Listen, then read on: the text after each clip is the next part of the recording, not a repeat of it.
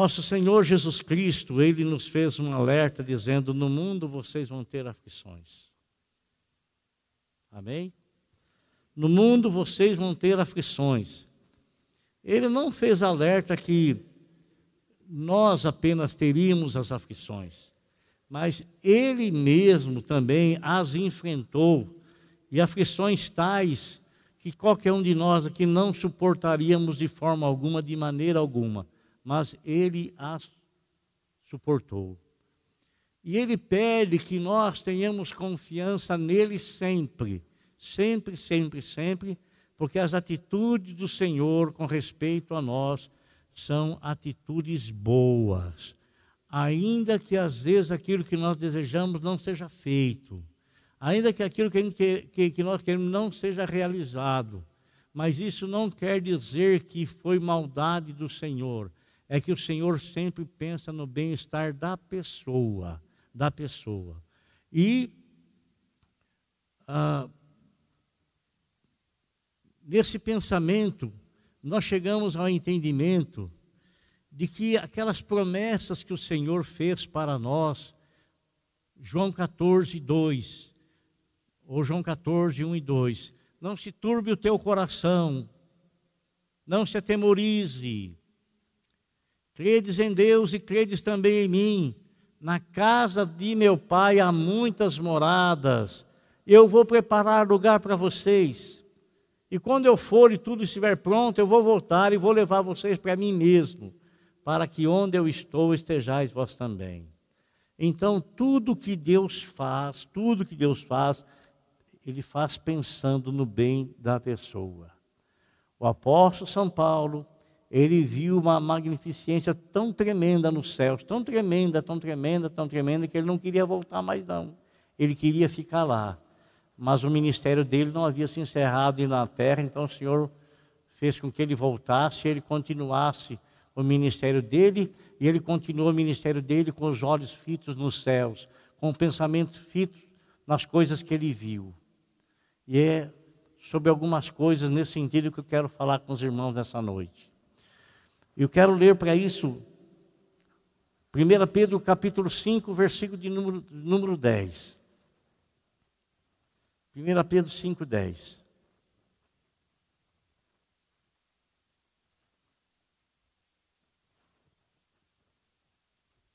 Está escrito assim: O Deus de toda graça que os chamou para a sua glória eterna em Cristo Jesus, depois de terem sofrido durante um pouco de tempo, os restaurará, os confirmará, lhes dará forças e os porá sobre firmes alicerces. Amém? Vamos ler novamente. O Deus de toda graça, que os chamou para a sua glória eterna em Cristo Jesus, depois de terem sofrido durante um pouco de tempo, os restaurará, os confirmará, lhes dará força e os porá sobre firmes alicerces. O tema da nossa mensagem: Experiências amargas do apóstolo São Paulo. Eu li um texto aqui que quem escreveu foi o apóstolo Pedro. O apóstolo Pedro tinha um ministério totalmente diferente do apóstolo São Paulo. O apóstolo São Pedro ele era alguém eloquente. Ele não tinha muita sabedoria em expressão, se comparado com o apóstolo São Paulo. O apóstolo São Paulo, ele era um fundador de igrejas, ele era um fundador de igrejas, e ele era também um mestre, um doutrinador, um ensinador. Ele era um professor. E o apóstolo São Paulo, meus irmãos, desde o momento em que ele se converteu lá a caminho de Damasco, quando ele estava indo para a Síria, lógico que ele não era apóstolo ainda, ele era Saulo, perseguidor da igreja. Ele estava indo lá para a Síria, para a capital Damasco, para trazer preso alguns cristãos que lá estavam, porque ele teve notícia de que os cristãos haviam se espalhado, saíram de Jerusalém e se espalharam, e por onde eles foram, eles começaram então a transmitir a palavra de Deus, começaram a pregar a palavra de Deus. E lá na Síria, em Damasco, ele teve notícia de que uma comunidade cristã estava sendo formada lá. Então ele foi para a Síria com cartas em suas mãos, com autorização para prender essas pessoas e trazê-las presas para a capital Jerusalém, para Jerusalém. E nesse momento ele teve um encontro com o Senhor Jesus Cristo. O Senhor já havia ascendido aos céus, lógico, já havia ressuscitado, já havia ascendido aos céus. E ele, de repente, Paulo estava vindo e uma grande luz, uma forte luz, o cegou e ele caiu por terra. E daquela luz saiu uma voz direcionada a ele, dizendo: Paulo, Paulo, por que tu me persegues? E ele perguntou: Mas quem és tu, Senhor? E ele ouviu aquela voz: Eu sou Jesus a quem você está perseguindo. Você vai ver, Paulo, quanto é duro padecer por amor ao meu nome. Então, Paulo, na sua conversão, ele recebeu uma palavra que o ministério que Deus estava dando para ele seria um ministério maravilhoso e magnífico, mas não deixaria de ter as suas provações não deixaria de ter as suas perseguições. E ele começa o seu ministério a partir do momento em que ele e mais cinco homens escolhidos por Deus estão aguardando, aguardando uma orientação clara do Senhor, o que, o que era para eles fazerem. Eles sabiam que era para eles pregarem, mas aonde, que local, que lugar. Então, houve ali uma manifestação do Espírito Santo, e o Espírito Santo usou a boca de algum profeta que estava lá, que não, nós não sabemos o nome, não nos informa a Bíblia, dizendo que era para separar Paulo e Barnabé para a obra que Deus tinha preparado para eles. E houve essa separação. Paulo e Barnabé receberam a oração, receberam a unção, o toque das mãos daqueles que estavam ali e saíram pregando o evangelho. Os dois foram colocados lado a lado pelo Senhor para pregar, para transmitir o evangelho. E, a, e Paulo, então, ele foi um grande fundador de igrejas, né? Gálatas, Efésios, Filipenses, Colossenses, Tessalonicenses, igrejas que ele, que ele foi fundando. E sabe, irmãos, às vezes nós imaginamos assim, que Jesus, um homem santo, uma pessoa tremenda, o Deus feito homem, um homem que nunca se ouviu sequer uma palavra errada sair dos seus lábios, nunca houve uma decisão errada da sua parte, nunca houve uma, uma atitude que viesse a contradizer os princípios de Deus, a palavra de Deus. Ele era um homem íntegro e correto. E às vezes a gente pensa assim, que uma pessoa assim, ele não encontrou nenhum tipo de objeção na vida. Tudo que ele fazia era tudo livre para fazer, tudo ia bem, tudo ocorria às mil maravilhas. Não é não, não, não é não.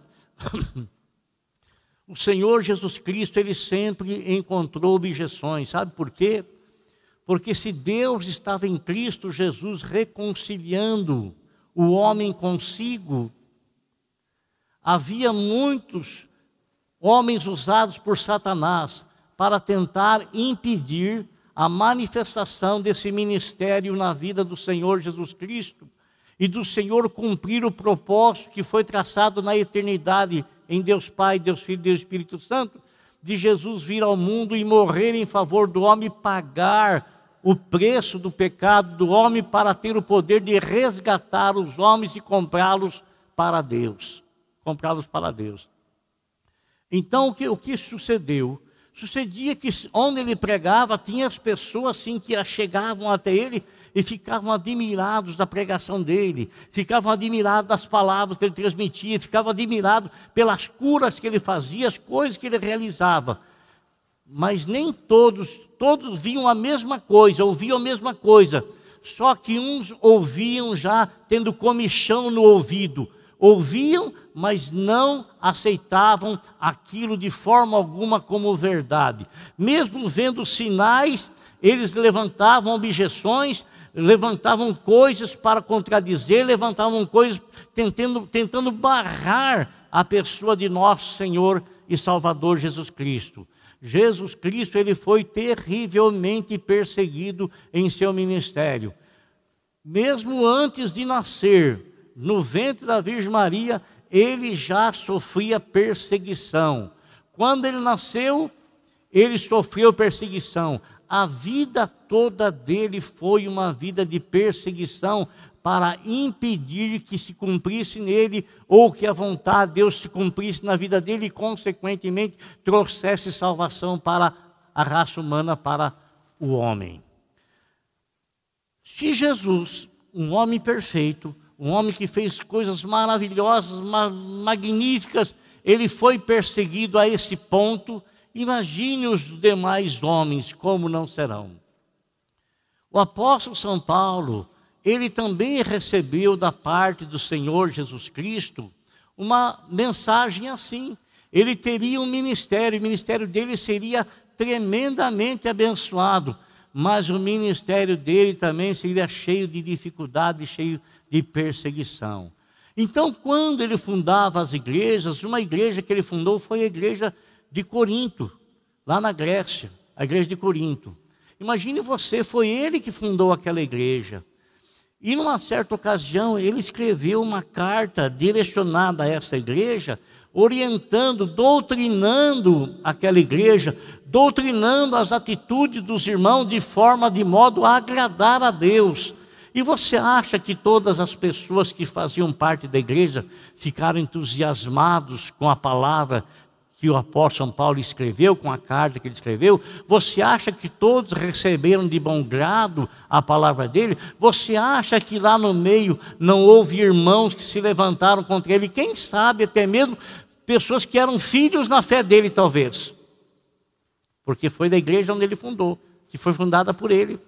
E essas pessoas diziam assim: esse Paulo, esse Paulo, ele é muito forte no escrever, mas ele é uma pessoa, pessoalmente, é uma pessoa que não acrescenta nada.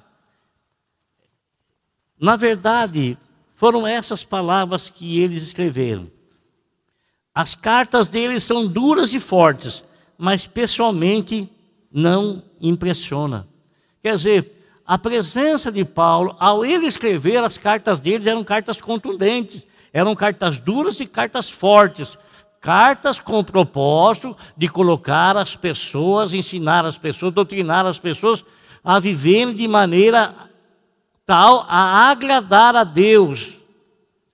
E muitos que estavam lá não gostavam, e, quem não gosta disso são aquelas pessoas que estão praticando e fazendo as coisas erradas, não gostam de terem suas atenções chamadas. Não gostam. Então, aqueles que estavam lá disseram assim: as cartas dele são fortes e firmes, mas ele pessoalmente, ele é, não impressiona. Por que, que eles falaram isso? Como eu disse de princípio, o ministério de Paulo era diferente do ministério de, de Pedro. Pedro ele pregava eloquentemente, fortemente, Três mil almas, duas mil almas convertidas pela pregação dele. E nós não vemos isso acontecer na vida do apóstolo São Paulo. Nós não vemos isso acontecer, suceder na vida de Paulo. Paulo, ele fundava as igrejas e ele ia, ficava um ano, dois anos, três anos nas igrejas, até se firmar, até levantar alguém que pudesse então permanecer ali enquanto ele ia para outro lugar abrir igreja. Ele era alguém que abria as igrejas. Esse, essas pessoas se colocaram contra ele. Irmãos, irmãos. Ah, mas hoje não acontece isso, não. Hoje, hoje os irmãos são tudo uma bênção, os irmãos são tudo maravilhosos. Hoje os irmãos, ninguém fala mal do outro, ninguém. Não, hoje todo mundo fala aqui, faz aquilo que Paulo falou. Quando vocês se encontrarem, se unam, louvem a Deus, cante salmos, é, recitem salmos, leiam a palavra. É, converse a respeito da palavra, se encham do Espírito Santo. Será que é isso mesmo que acontece?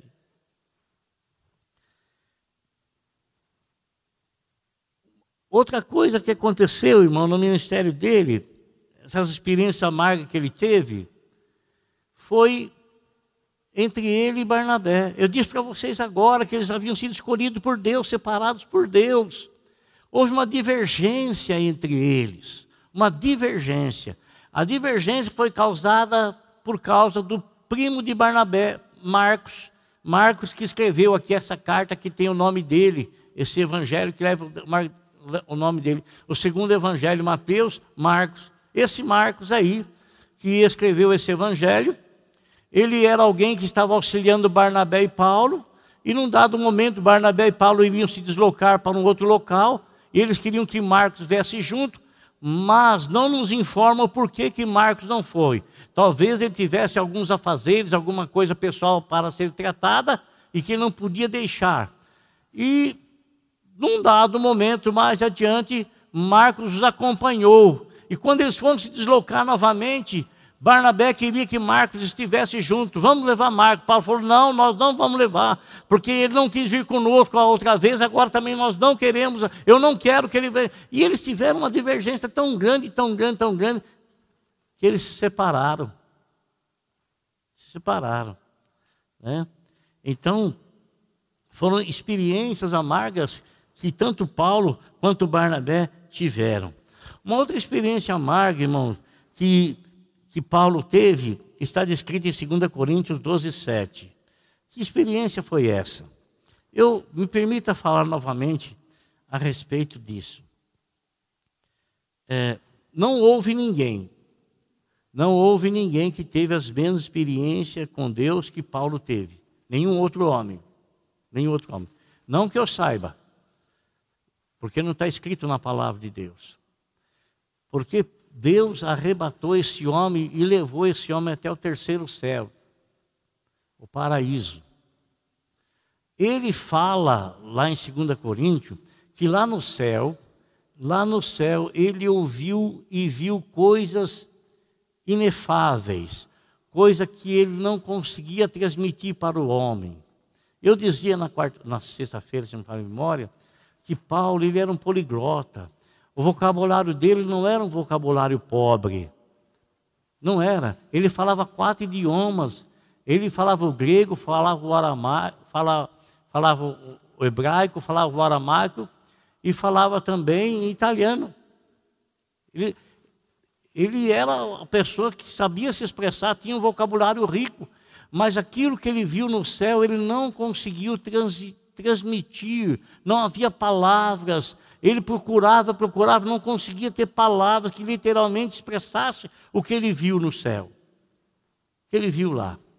Então, isso que aconteceu, irmão, por que, que é, aconteceu tudo isso? Aí Paulo fala o seguinte: que para que ele não se orgulhasse, está escrito aqui em 2 Coríntios 7, para impedir que me exaltasse, foi-me dado, por causa das revelações, um espinho na carne, a saber, um mensageiro de Satanás. Deus permitiu que o mensageiro de Satanás acompanhasse o ministério de Paulo com poderes limitados, limitado. Ele podia fazer algo, não podia passar dali. E o que, que é isso que ele fazia? A Bíblia fala que esbofeteava Paulo, isto é, ele tirava todas as forças do apóstolo São Paulo, para que Paulo não viesse a se vangloriar achando que ele era melhor do que os demais, porque ele foi levado ao terceiro céu e ele viu coisa que nenhum outro viu. Ele ouviu coisa que nenhum outro ouviu. Para que ele não se enchesse de orgulho por causa dessas revelações, o Senhor permitiu que viesse sobre ele um espírito que o acompanhava, o acompanhava. É por isso que aquela pessoa de Corinto lá fala assim: a, a presença dele é, é quase nada quase nada. A presença de Paulo, eh, as cartas são contundentes, são firmes, são fortes, mas a presença pessoal dele é insignificante. Por quê? Porque Paulo perdia toda a energia, toda a força que ele tinha.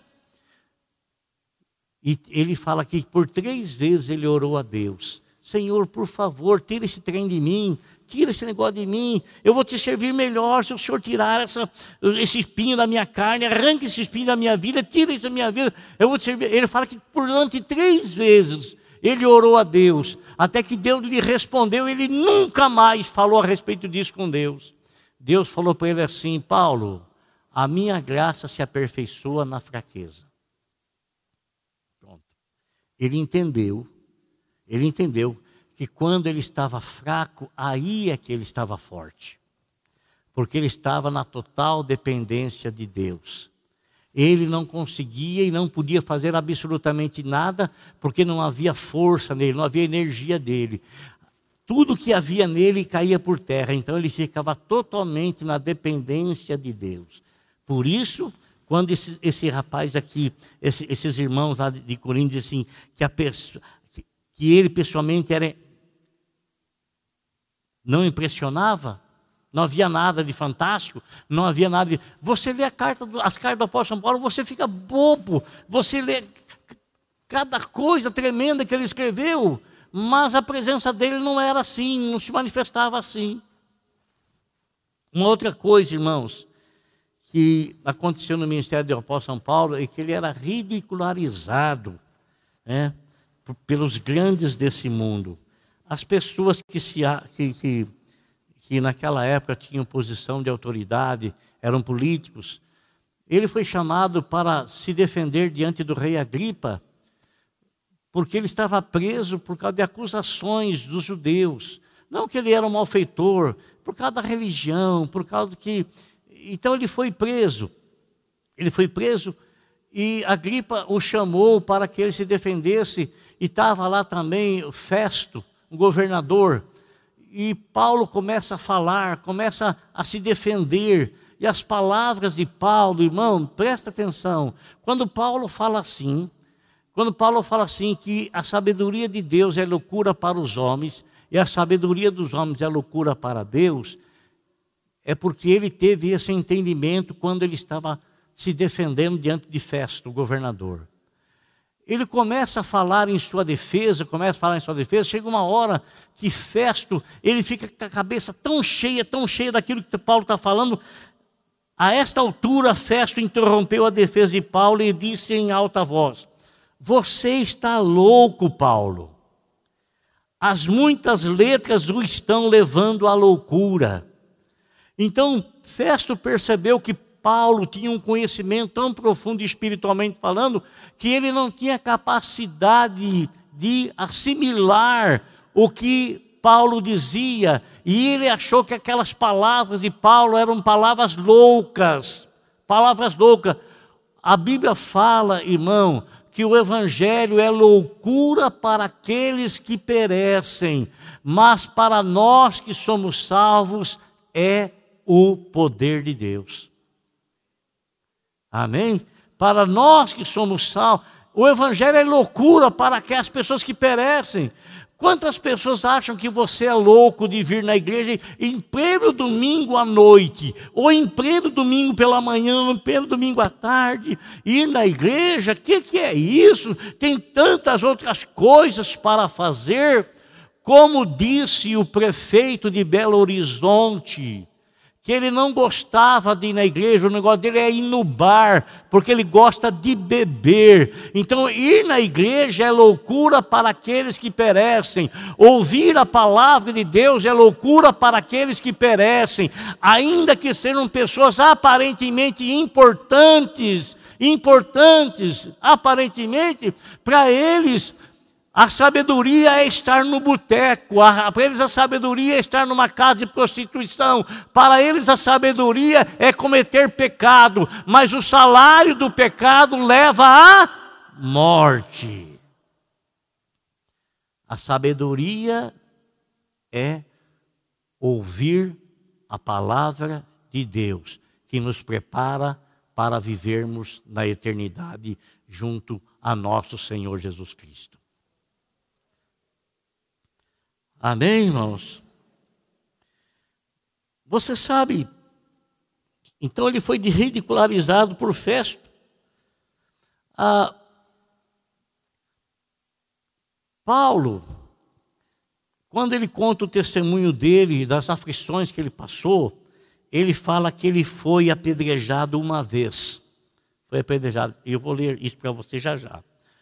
Quando foi que aconteceu esse apedrejamento? Esse apedrejamento está escrito no capítulo 14, versículo 19 de Atos dos Apóstolos. Olha que coisa, irmãos, é, como é que as pessoas mudam de opinião tão rapidamente? Como que as pessoas mudam de opinião tão rapidamente, tão rapidamente? Paulo e Barnabé estavam numa cidade pregando. Eles estão pregando e coisas maravilhosas acontecem, pessoas são curadas. Quando as pessoas vê as pessoas sendo beneficiadas com o poder de Deus, sendo curadas, eles querem sacrificar a Paulo, sacrificar a, a, a Barnabé, achando que eles são deuses. São deuses. E eles querem se ajoelhar diante de Paulo e Barnabé, adorá-los como Deus, querem fazer sacrifício para eles, querem tantas coisas, dizendo que eles eram Júpiter, que não sei o que, que desceu a terra, umas coisas que, né, só, só os pagãos têm na ideia. Então, irmãos, o que aconteceu? Paulo e Barnabé rejeitaram isso, não, quis, não queriam de jeito nenhum, de maneira alguma. Mas aquele alvoroço, aquele alvoroço, considerando Paulo e Barnabé deuses encarnados. De repente, veja bem, de repente chegou alguns judeus, e esses judeus começaram a conversar com esse povo e a incitar esse povo contra Paulo e Barnabé, dizendo que eles eram impostores.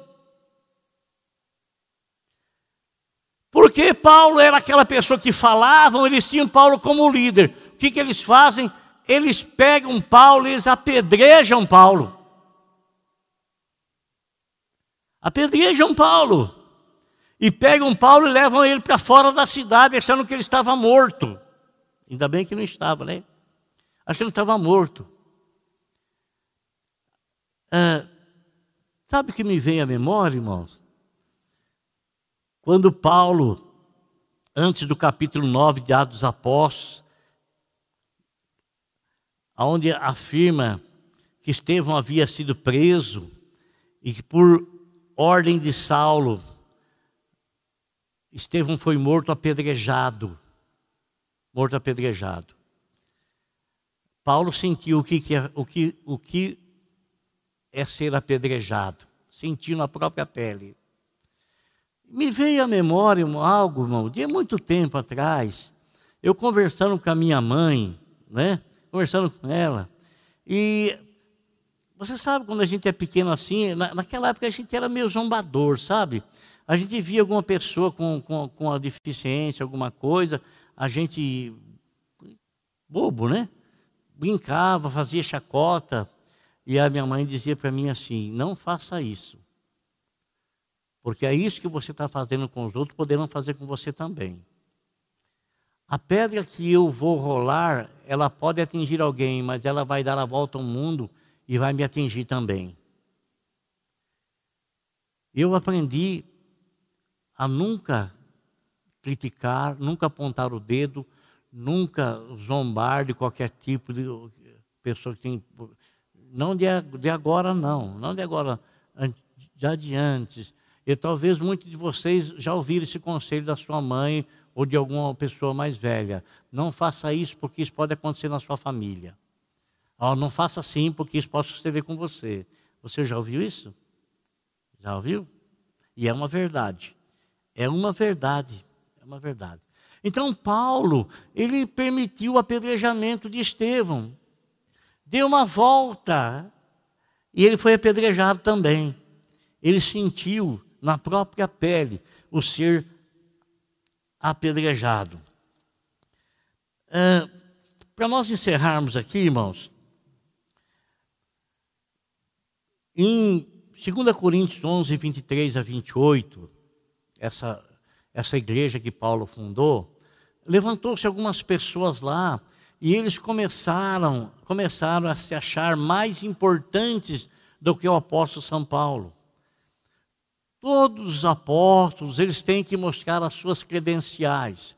E a credencial não é uma carteirinha que você recebe para ser ministro de uma igreja, pastor de uma igreja ou qualquer coisa.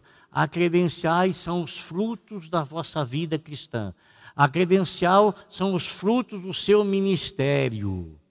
Então, essas pessoas se levantaram, se julgando serem maiores do que o apóstolo São Paulo, estarem por cima dele com o intuito de humilhá-lo. Então, Paulo, ele começa a falar em sua defesa, mostrando para estas pessoas o apostolado dele, os frutos do apostolado dele, as situações que ele passou no ministério dele. Então ele fala assim: Paulo foi visitado por inúmeras aflições. Alguns que se dizem apóstolos estavam se comparando a Paulo e se orgulhando, achando-se superiores a ele. Então ele expõe as marcas do seu apostolado. Em 2 Coríntios 11, 23 a 28, ele fala assim: Eu trabalhei muito mais, encarcerado fui muitas vezes, açoitado mais severamente, exposto à morte repetidas vezes. Eu recebi 195 açoites nas minhas costas. Três vezes fui golpeado com vara. Uma vez fui apedrejado. Três, sofri três naufrágios. Uma noite e um dia exposto à fúria do mar, enfrentando perigos em viagem e rios, perigo de assaltantes, perigo dos meus compatriotas, perigo dos estrangeiros, perigos na cidade, perigos no deserto, perigos no mar, perigos dos falsos irmãos, muitas vezes sem dormir, passando fome e sede, e muitas vezes em jejum. Essa, esse, esse era a exposição do seu apostolado, o que ele passou no ministério. Então, ele sofreu muitas aflições, muitas aflições. E tenho certeza que as aflições que nós passamos não se compara de forma alguma, de maneira alguma, com as aflições que Paulo e os demais apóstolos passaram no primeiro século e que muitos outros que foram escolhidos para serem pregadores e anunciadores da mensagem da palavra de Deus também passaram nos séculos subsequentes, até os nossos dias. Tem, muitos, tem muitas pessoas, muitos pregadores do evangelho que nós não conhecemos e que eles estão passando duras penas, duras penas em dificuldades extremas, extremas, extremas, extremas, que só Deus sabe. Mas uma coisa também aconteceu com o apóstolo São Paulo, irmãos. Em 2, Coríntios, 2 Timóteo, capítulo 4, versículo 16. Timóteo foi alguém que Paulo preparou para o ministério pastoral. E ele escreve uma carta de orientação, a carta pastoral a Timóteo, e no capítulo 4, versículo 6, ele fala que ele foi abandonado pelos irmãos. Na minha primeira defesa, ninguém apareceu para me apoiar, todos me abandonaram. Sabe lá o que é isso? A pessoa se sentir abandonados por todos, por todos, todos os deixam, todos abandonaram. Mas olha que ele fala no, no versículo seguinte: Mas o Senhor permaneceu ao meu lado e me deu forças. Glória a Deus. Mas o Senhor permaneceu ao meu lado e me deu força. Irmão, você poderá se sentir solitário. Você pode estar junto com muitas pessoas e mesmo assim você se sentir solitário. Mas saiba de uma coisa: você nunca vai estar sozinho porque o Senhor ele será tua companhia. Ele não vai te deixar, ele não vai te desamparar. Ainda que muitos o façam, ainda que muitos te deixem, ou ainda que você esteja rodeado de muitas pessoas, mas se sentindo numa solidão terrível, terrível, terrível. Ele não vai te deixar, ele não vai desamparar, ele vai estar permanentemente do seu lado e junto a ti. Amém? E para encerrar, Paulo ele ditou uma carta que Tércio escreveu, a carta aos Romanos. No capítulo 8, versículo 18, ele diz assim: Considero que os nossos sofrimentos atuais não podem ser comparados com a glória que em nós será revelada. Vou ler novamente para você. Ele falou isso baseado naquela viagem que ele fez lá no terceiro céu, lá no paraíso. Considero que os nossos sofrimentos atuais não podem ser comparados com a glória que em nós será revelada. Amém? Que Deus abençoe a sua vida. Estou dizendo isso para você não se desanimar diante das dificuldades, diante das lutas da vida, diante das situações de tribulações que você porventura venha a enfrentar. Tenha sempre bom ânimo, porque o Senhor, Ele estará sempre com você.